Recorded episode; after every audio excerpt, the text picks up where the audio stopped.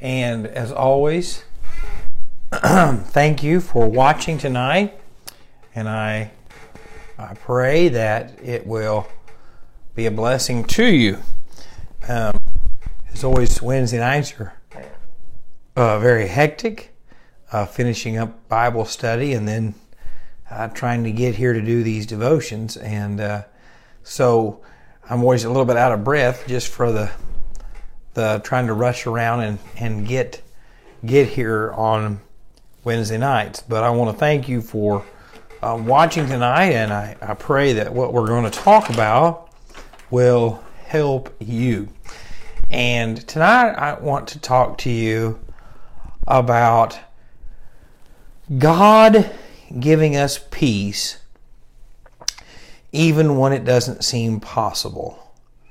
And we've been looking at Gideon and we've looked at how Gideon was afraid when God called him and he didn't didn't didn't really want to go and and had God show him through numerous different um, signs and miraculous events that God had a purpose and a plan for him. And uh, then we saw that after God brought the armies together, he told Gideon, I want you to send a bunch of them home because I want to get the credit for what I'm going to happen. And and so if I was thinking about Gideon as hopefully you've been able to watch along with us, I would say this is a guy that he at this point he should have no fear. God has proven over and over and over again that he's going to take care of Gideon. But when we find ourselves tonight in the study of Gideon, the Lord asks him a question and kind of makes a statement, and I want to read it to you tonight in verse 9 of chapter 7. It happened on the same night that the Lord said to him, Arise, go down against the camp, for I have delivered it into your hand. But, don't miss this.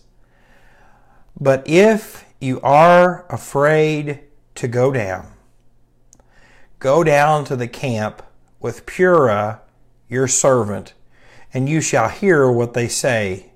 And afterward your hands shall be strengthened to go down against the camp. God says, I'm ready for you to march into battle right here, right now if you'll go. But because God knew his heart, he says, But if you're afraid, I'm going to give you one more miraculous event to prove it to you. And tonight, I think that's really just a wonderful picture of the Lord's love for you and I. He could have said, Gideon, I have showed you over and over and over. I have told you over and over again. Just do what you're told.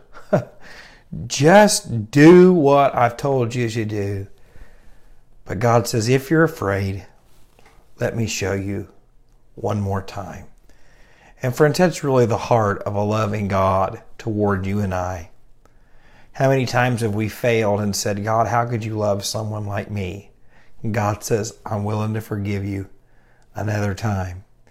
How many times have we struggled with loving and forgiving ourselves and truly God saying, I love you regardless of your faults and mistakes?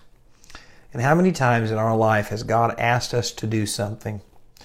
God called us to be someone for Him, and we said, I'm afraid. Lord, I'm afraid of what people are going to think of me. I'm afraid of what's going to cost. I'm going to be afraid of what what could go wrong.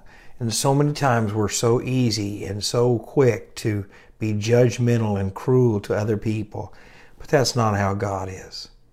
God said, Gideon, I want to show you one more time. And I'm not going to read the rest of this chapter. You can read it. But um, he goes down and he overhears a conversation of two people that don't know he's there. And they're talking about how this person had had a dream and the other person says, well, that dream is about Gideon destroying the Midianites. And so God used two people that Gideon didn't know, that didn't know what was going on, to reaffirm Gideon. And friends, so many times in your life and in mine, that can be us. We never know how an encouraging word can help someone, how a kind and gracious act can reaffirm someone, how us supporting someone stepping out in faith can help them as they grow and serve who God is. And if you tonight are a Christian and you've served the Lord for any length of time at all, you know this to be true. There are people in your life that have supported you and cared for you and encouraged you at very difficult times in your life. And yes, we know that the Lord fights with us, the Lord goes with us, the Lord is a friend that sticks closer than a brother. But I actually stated this in our Bible study tonight that sometimes it's nice to be on the front lines and not be alone, not being an island all by yourself. And so, friends, when, when you feel that way, that no one cares about you, no one loves you, remember God loves you, but there are also other people out there that are loving and praying for you.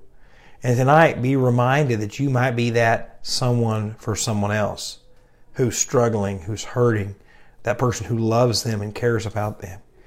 You see, the greatest way that you could ever love someone is by telling them about Jesus.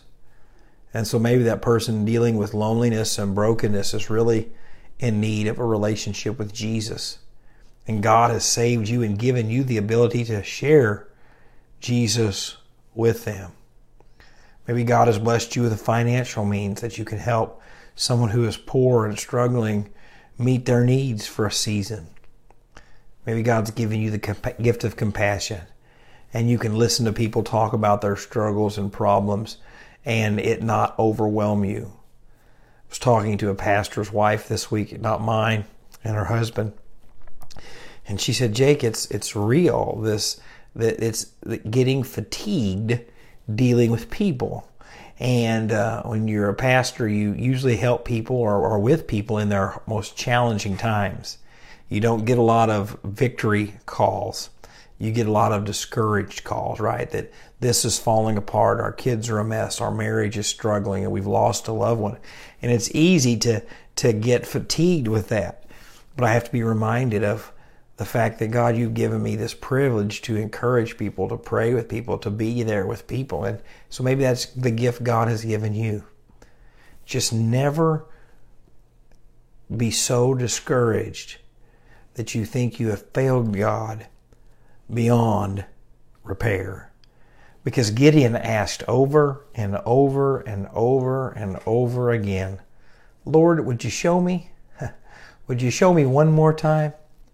Could you prove it one more time? Lord, I'd really like for you to. And so God's big enough to handle your request.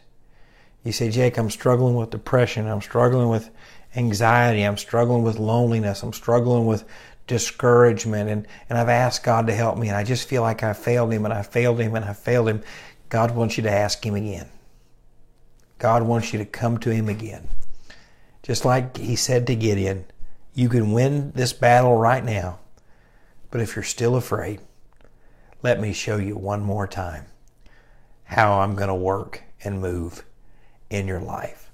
And so, as always tonight, I hope that you know that you're loved, that the Lord loves you, and that He wants to work in your life. And if you'll come to Him honestly and openly, you can find forgiveness and hope through Jesus Christ, regardless of where you've been or what you have done. And just know that I am praying for you, that I love you, and if I can help you in any way at all, uh, I would love to. And so may God richly bless you, and I look forward to seeing you tomorrow night.